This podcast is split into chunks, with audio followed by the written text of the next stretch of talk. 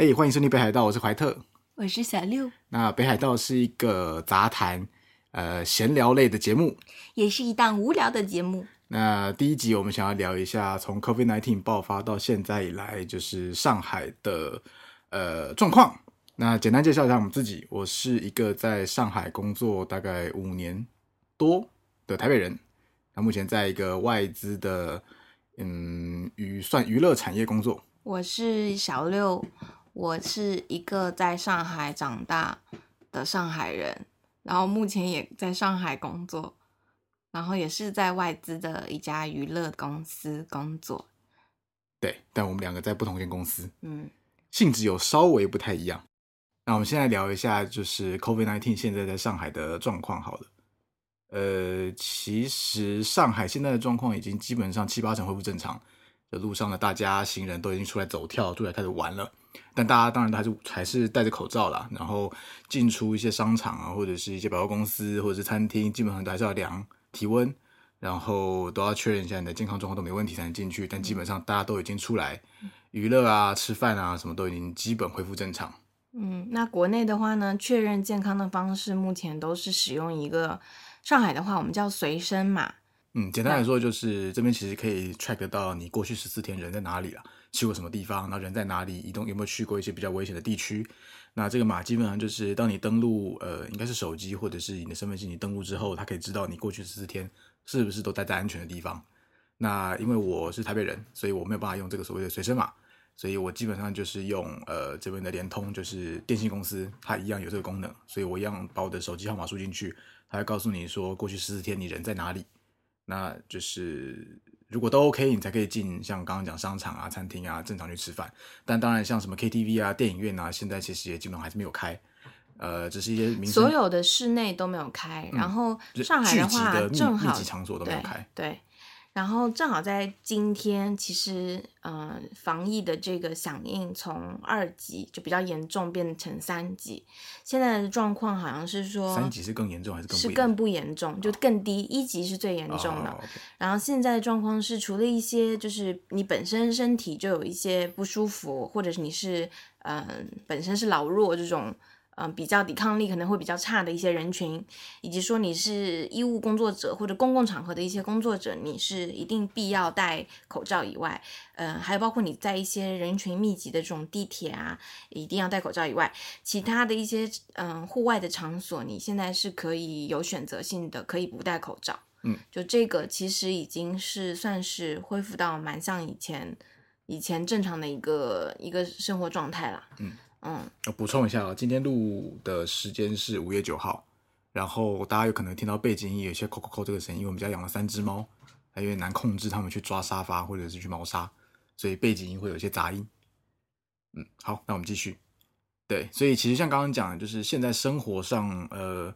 体感已经七八成、八九成恢复正常，只是大家心里多多少还是会有意识到，就是疫情其实还没有结束。所以你走在路上，大概大部分的人其实都还是戴着口罩，然后随身的酒精杀杀毒啊、杀毒杀菌啊、消毒啊，都还是还是必须要做。那包括我们自己公司有一些呃被困在武汉的同事们，就是过年返乡到现在都回不来的同事们，就是在上周三也都已经回到办公室里跟大家团聚了。那呃，我觉得你可以从头讲一下，就是你怎么观察和看，就是武汉的。这个疫情，然后你自己身边武汉的同事到底是怎么受影响，以及他们的一个状态？嗯，我觉得就是从疫情最源头开始讲好了，因为我呃大概是今年过年，大概是一月二十，我看一下，二十二、三是除夕吧，呃，然后一月二十五号哦，二十五大年初一好像、哦、啊，除夕啊，二十五号是除夕，一月二十五是除夕，然后我自己是大概二十二、二十三号回到台湾，然后是二十九号回上海。那其实，在过年前准备要回去的时候，其实这个疫情已经慢慢，大家都从新闻上各各地的消息什么都慢慢感觉得到，呃，武汉这边好像有一个疫情，好像有一个什么东西，呃，肺炎类似肺炎的一个东西正在正在扩散，但是大家并没有太认真的去看待它，或是没有预料到它会变成像现在这个状况，所以至少在我回家那段时间，一切都正常，就是机场啊什么都任何都都是正常的，完全没有任何的阻拦或者检测。然后从落地到台湾开始，新闻就开始很大量的报报道说，诶，武汉啊开始有疫情，有肺炎，然后类似冠状病毒，然后类似当年零二年这个 SARS 的状况。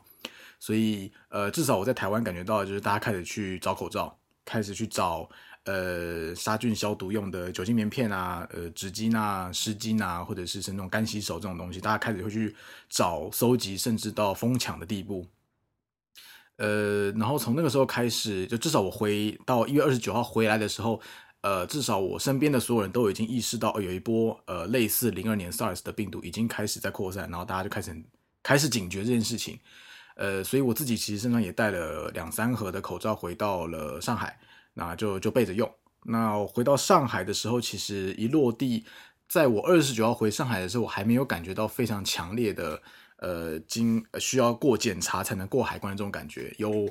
看到比较明确的，就是他会检测你的体温，虽然正常都会有，但是会明确看到多了两三道关卡，就是他会检测你的体温是不是正常。然后我记得好像有发一张小单子让我填写有没有发烧，或者是有没有类似感冒的状况，但也就仅此而已，没有特别其他状况。我记得我回来之后甚至是没有戴口罩的。然后回来之后，二十九号其实还没过完年嘛，那那时候已经非常明确，至少在上海这边，我们非常明确感觉到大家有一种恐慌跟紧张感，就是这个疫情已经已经完全爆发开来了。然后在正式开工，因为我记得是三十一号，原本一月三十一号正式开工，那三十号的时候就收到公司发信告诉我们说，呃，三十号不用进公司。呃，甚至是不用上班，所以直接把这个年假往后延了。我印象中是一周，嗯、是春节的假期，对，直接把春节一周。对，这是整个政府直接就是公布的，嗯、就是全国性的这样的一个实施。对，所以至少在、嗯、呃上海还有身边所有的同事，呃，多等于多放了一周的春假。嗯，嗯，那当时同期的状况是每一个城市，呃，每个应该说每个省。和像这种直辖市都进行了封城这样的措施，嗯，就是基本上禁止两个，就是跨省或者跨跨境，嗯、呃，当时其实没有制止跨境啦，嗯，其实当时还没有不允许，呃、还没有所谓的封国，封国，对对对，对当时只是说那个跨省不要不要有，然后武汉这边就是封锁，那其实也有挺大骚动的，因为突然这样的措施实施，其实很多生活上的东西。嗯、呃，包括因为那个时候正值春节嘛，有些人其实是打算走亲访友的，其实这些计划全部都会被打乱。嗯，然后包括当时因为不让出门，就是当时啊、呃，我们主要鼓励的是说尽量少出门。那很多人不出门呢，其实都要去买菜。我们当时呢还这个真的非常麻烦。呃、对，因为你你出一一旦出门，你就会接触人嘛。那我们其实大部分人都是通过手机 APP 上线上买菜的。嗯，那那一段时间就是。嗯，也蛮有意思的哦，就是每天早上起来，你要六点钟抢菜来抢菜，因为六点零一分的时候不对，六点可能零几秒的时候，呃，菜就会被抢光。对，那你就当天的你想买的一些菜可能就买不到，就买不到新鲜蔬菜了。对对。那我们自己的话呢，是在嗯、呃、比较下午的时候，可能人也比较少的时候，会去到一个相对来讲，呃，还就我们判断它还是比较干净。防护措施也比较好的一个超市，对，然后有去买，那包包括当时进超市都是要检测体温，对，然后如果你没有戴口罩，他就会一定给你戴个 发个口罩，对，其实那个时候已经相对控管非常严格了，就是你要出门，你要呃进任何的商店或者相对密闭的空间，他就会非常严格告诉你一定要戴口罩，然后你一定要检测温度，嗯、那个时候还没有所谓的刚刚讲随身码这种东西，但是你一定要、嗯、一定要量体温，一定要戴口罩，然后他才会允许你进去。呃，所以像刚刚讲，就是其实那个时候我们等于每周，呃，呜、哦，所以其实那个时候就是我们每个呃每天或是每隔一段时间就要准备出门去储粮，然后去超市买买粮食、买菜啊、肉啊回家烧饭。那呃，其实这个状况一直持续了蛮长一段时间。那回到刚刚的话题，就是春假延长了大概一周左右嘛。那一周结束之后，其实结束之前就就收到公司发了一封信，说呃，办公室办办公室基本上就是完全 shut down，所以你也不能进办公室，不是只有外部人员，包括我们自己都进不了办公室。那就是等于所有人全部都在家办公。呃，如果你没有拿电脑或是有一些办公必需用品的话，就是它会开放每周一有一个时间，早上九点到十二点，你可以进办公室拿你的需要的办公用品，拿拿回家，然后所有人都在在家办公，在家呃开会，全部线上 con call 之类的。那这个状况我印象中也也也持续了一个月差不多吧，差不多一个月 office 一个月，对，差不多有一个月的时间，就是大家都在家里工作。嗯，那就是也不是只有我们，就是所有上海，我感觉到的就是上海所有企业、所有公司基本上都是这个样子。嗯，然后那段时间因为两月末，其实原本寒假结束要开学，嗯、要开学，然后一直到三月，包括一直到现在最近吧，嗯，大部分学校后来都是用上网课的方式。对，所以其实因为我们没有孩子嘛，那那些有孩子的家庭就会比较惨一点，因为小朋友在家里。呃，要上课，然后还要哭闹，然后呢，呃，自己还要上班，所以那种家那那段时间，其实家长就是超级超级心累。对，白天一边上班一边要管熊孩子，然后呢，上网课的话呢，因为因为因为这一次疫情，我觉得很大的跟可能零二年 SARS 情况不太一样的，就是说，嗯，相对来讲，虽然疫情很长，但对生活上的影响还好，因为很多都。就是数字化，嗯，很多你开会可以在线上开，你嗯上课可以线上看，包括我们自己，因为有很多这种看视频的网站，我们甚至都就大人哦都可以去看，呃，现在小朋友、小学生、老师们都在上什么课，课都还挺有意思的，就是就是就是这个所谓的互联网跟手机移动端的科技进来，嗯，我觉得跟当年的状况其实差，但说实话，零二年的时候我也才国小要升国中。之类，其实说实在，当年我也没有太明显的体感啦，只有明确告诉你说要多洗手这种东西。但其实现在回头看，你可以明显感觉到，就是在这种大家必须被各自隔离在家的状况下，其实生活上并没有受到，呃，当然会有不方便，但是没有到生活不下去或者是非常非常不方便或极度困难的状况，其实也没有特别发生。嗯，我觉得有受影响的是那些不太会用这种智能设备的老老年人啦。哦因为当时有听到一些消息，像武汉管得比较严嘛，武汉是因为有一些街区和附，就是那个片区都会非常严重，然后嗯，就是那那些老人其实不会用设备，那在刚刚疫情开始跟封锁的状况下面，其实他们很可怜，他们可能要还是要一早出去去到超市去买买菜，但是他们可能也没有什么口罩，然后所以他们其实生活上其实蛮危险的。然后呢，在疫情初期的时候，其实武汉真的，因为我们我们知道，就是那段时间因为天天在家嘛，所以其实白天早上起来到中午，反正 whatever，随时随地其实都是可以刷手机的。嗯，那基本上疫情的好好坏坏，嗯，都是通过手机上的资讯和我们自，因为我们使用微信，所以微信有朋友圈。对，其实那个时候每天状况就是早上起来你就会收到爆炸式的。各式各样真真假假的消息全部涌入你的手机，嗯，那其实疫情初期，其实你很难判断到底哪些是真，哪些是假，因为有些其实看到非常非常的耸动，嗯，然后有些看起来好像又，诶又没那么严重，所以这个东西其实我觉得对当时来讲，其实也是一个造成大家焦虑或恐慌的原因之一了，嗯，然后我觉得做的比较好的啦，我觉得是，嗯、呃，真的是靠。我觉得真的是互联网时代的疫情状况很不一样，就是就是比较早期疫情可能刚刚火热爆发的这段时间，我们就有非常多的这种医疗性的嗯 APP 或者资讯类的这种网站，其实有在做疫情的一个实时监控跟汇报，所以你每天都可以看到呃今天哪个城市哪个地区有几例疑似。然后有几例啊、已经患病的，然后有几例已经死亡了，所以这个数据一一开始来的就非常快，然后他甚至一开始就可以精确到说，哇，那这个病例的病人之前过去的路径里面有影响过哪个片区？你甚至是可以查到你周围有没有就是高危或者是疑似的确诊、呃、确诊的那些病例。那我们自己住的这个片区呢，其实我们当时有看到 一百五十八米好像有一个、一个确诊确诊的，然后我们就走路的时时候都非常的小心，就很很怕那个片区会有什么。但是整体来讲，上海的基本上没有太大的。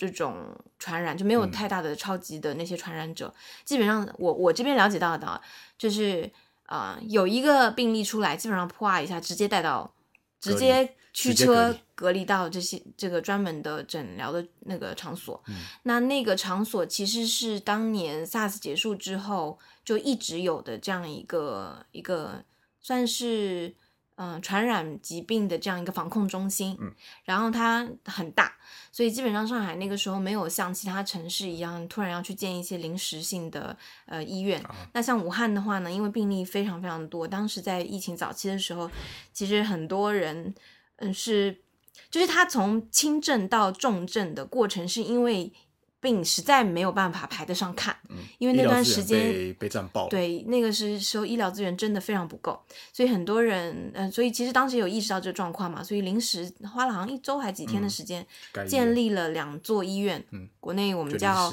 火神山跟雷神山医院，然后盖这两个医院的过程也很有意思哦，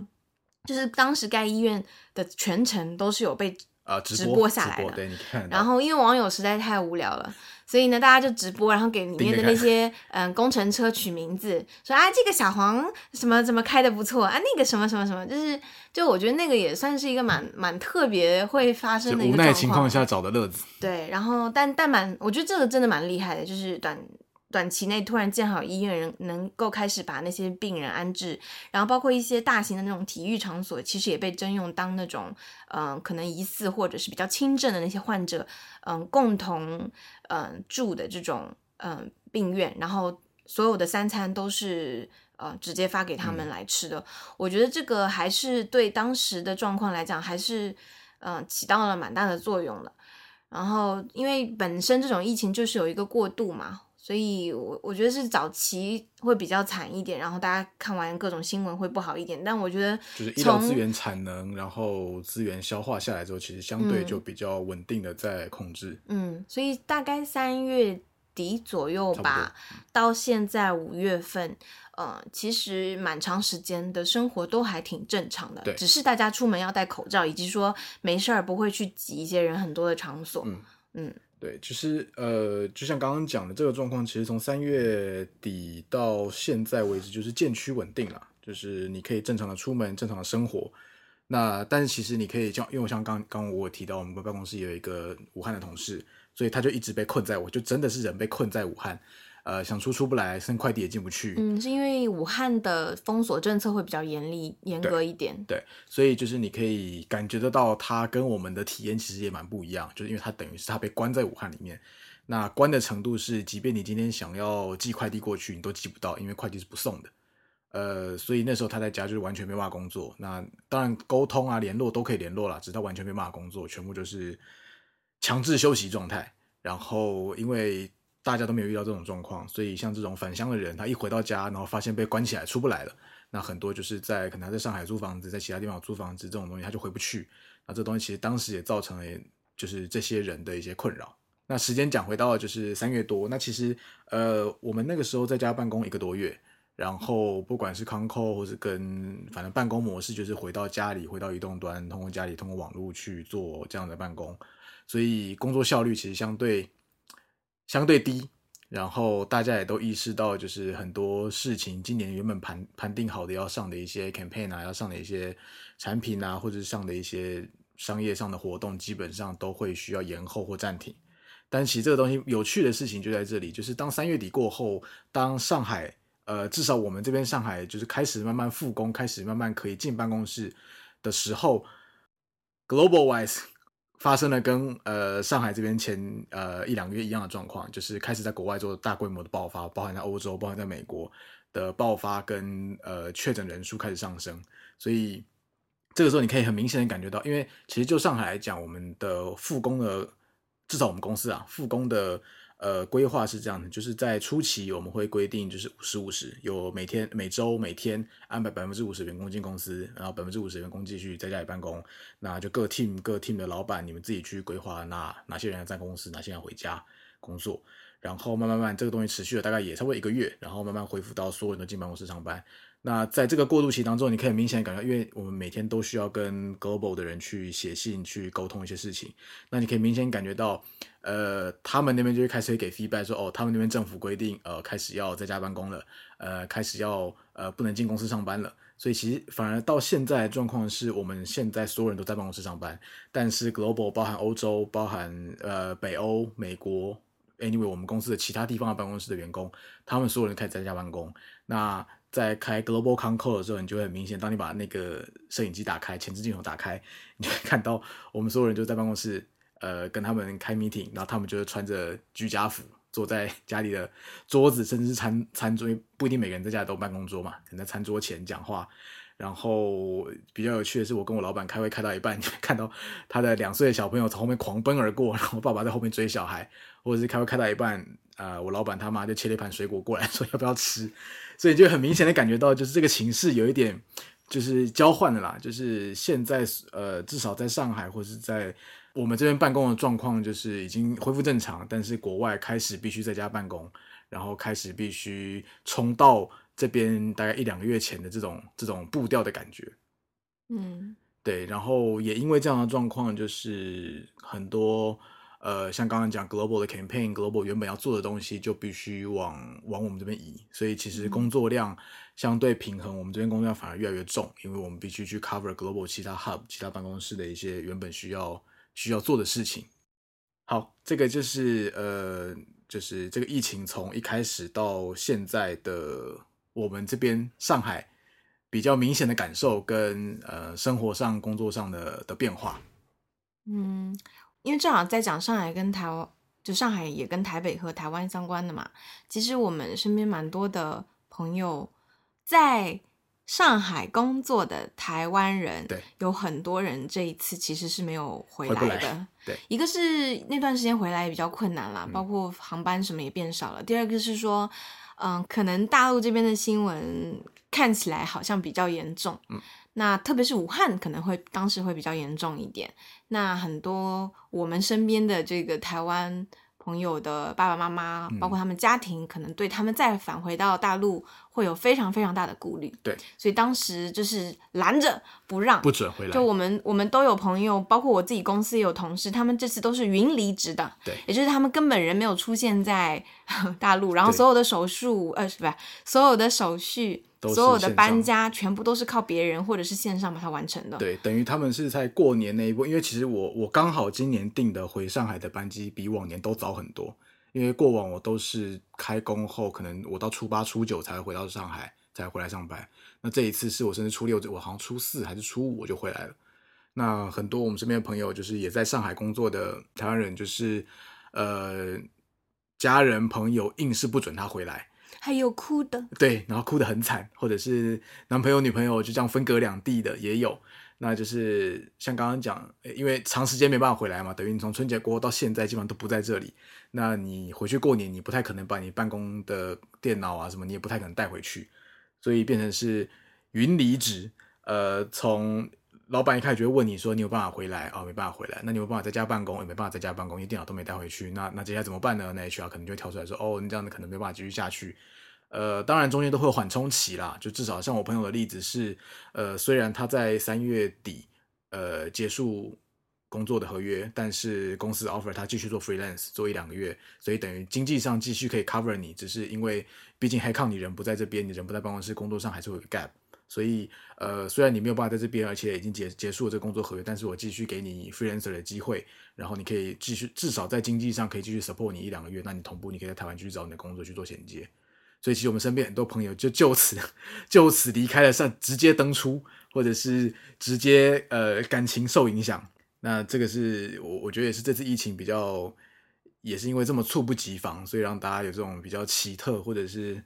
呃特别的状况吧。那你觉得疫情对你来讲，你看到的比较大的影响会是什么？影响。我觉得最大影响其实会改变人们从现在开始对生活，呃方式上的改变。我觉得多多少少会有影响，因为在疫情爆发之前，其实你没有预料到，当然所有人都没有预料到会有这种这种状况发生，逼得你必须待在家里办公跟待在家里呃生活。那疫情爆发这段期间，当大家被迫必须待在家里的时候，你会发现，就是像刚刚讲互联网、手机 App 或者是各式各样的线上的服务。其实可以 fully support 你在家里完整的过好每一天的生活，就食衣住行娱乐都可以完整的被 cover 到。所以，就我自己其实没有意识到，原来我所有的生活都可以通过线上，甚至通过手机来完成我每天生活所需的一切。呃，我觉得这会是一个至少对我自己来说吧，会这个提醒，或者是让我自己意识到，原来我的生活已经可以这么样的线上化，或者是这么的移动化了。嗯，所以我觉得这个东西对，嗯，我们之后的生活，我觉得或多或少会有影响。我我我自己是感觉，我们不太可能百分之百回到所谓过去的生活，就是因为影响已经发生了，变化已经发生了，所以这个变化未来只会看往哪边发酵，往哪边继续发展，而不会回到那个状态。但我觉得这次东西最这次的这个疫情，我觉得最大的影响就会是说，我们开始认真的意识到，呃，线上服务这个东西对我们现在生活的帮助或是影响改变已经这么深、这么远、这么巨大了。那包含就是移动办公，像我刚刚讲的，就是虽然我们至少我们公司一直以来都有所谓的移动办公这个这个风格或是这个工作方式，但是其实。在你离开办公室，每天必须被迫在家里办公室，你才会真正意识到，其实大部分的事情可以是可以不需要在办公室被完成的，是可以在其他地方，或是你独自一个人在线上跟其他人合作去完成。这个东西，我觉得是这次疫情我才真正体感、有意识跟实际体验到的。嗯，然后疫情的话呢，我觉得。就是它对经济的影响肯定是毋庸置疑的啦，就是非常的打击。那我们自己的身边看到的是说，很多小的一些店，嗯，实体店都做不下去了。对。然后甚至一些餐饮店，当然有一些可能他们员工过年怎么都没回来，也也是也有些关店的。那呃，有呃，甚至有很多酒店呢，就是因为没有酒店最严重的时候。对，他最严重的时候，酒店没有客人嘛，所以他们就开始做各种外卖。外卖，对，嗯，就是这个也是之前一直没有想到的啦。嗯、然后我是我自己看到身边还很多人，就是因为疫情，可能他们的工作也是受影响的，所以呢，很多人现在开始做副业。那副业呢，就是在微信上面做各种微商，就我们叫微商，嗯、就是呃，类似于你自己自己有自产自销，也不是自产自销，是类直销。对，有点像直销这样的概念，然后就天天发 po 文，天天说啊这个产品那个产品，然后很多做旅游行业的朋友，呃，不止一家哦，就我发现他们也是不同城市的这些旅游的这种旅行的这种旅旅社、旅行社，很多很多现在都在带各种产品、水果，什么各种当地的各种有的没的，想办法找财路啊！对对对，在卖。也是也是非常不一样啦，因为至少旅游旅游还没有特别的完全被、嗯、旅游基本上现在还是很国内旅游开始慢慢的开始有开始可以。那现在的旅游的状况呢是呃，如果你旅游的话，基本上景区的要求是呃不能超过百分之三十的客流，也就是你一个地方最高如果可以容纳十万的话，当下只允许只允许三万。那政府给出的方向，就是出台的那些措施跟方向，其实是希望所有的，无论是你玩什么，或者是做什么排队，呃，那个买东西啊，或者是你拿票啊之类的，都不建议排队，嗯，就是避免你游客之间的一些密切的互动啊。然后目前了解到，基本上室外的还可以，但很多室内的某一些博物馆啊之类的，可能还没有完全被开放，嗯。嗯，所以对。然后国际旅游的话，就我目前所知是没有人想出境吧？呃，外面的人进不来了。其实，对，就是因为像我们老板，他现在就是因为签证拿不下来，所以 从过完年之后，我们再也没有见过我们老板了。嗯，挺好的。对。然后现在，反正现在的状况就是像刚刚讲的，国内旅游开始慢慢允许，但是国际，呃，只要你不是你就是外国人，你就不你就进不来。你你可以出去，但是出去之后你就别想再进来了。至少目前的状况是这个样子。嗯，很多境外的，就是现在因为有一些境外的留学生，他们可能也不是大学哦，可能是还没成人的那种高中、初中生，其实在国外生活的挺艰难的，因为毕毕竟是未成年人嘛。嗯。然后呢，后来呢，有一段时间也是大批量的境外的学生返回到就是国内，嗯，也是各种千里迢迢，各种要转机才会有航班能回来。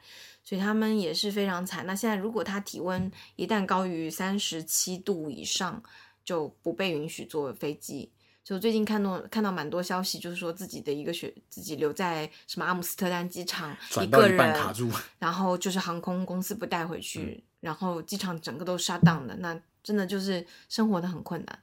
对，然后嗯，然后我自己呢，也有一些朋友现在在像美国这样的国外嘛。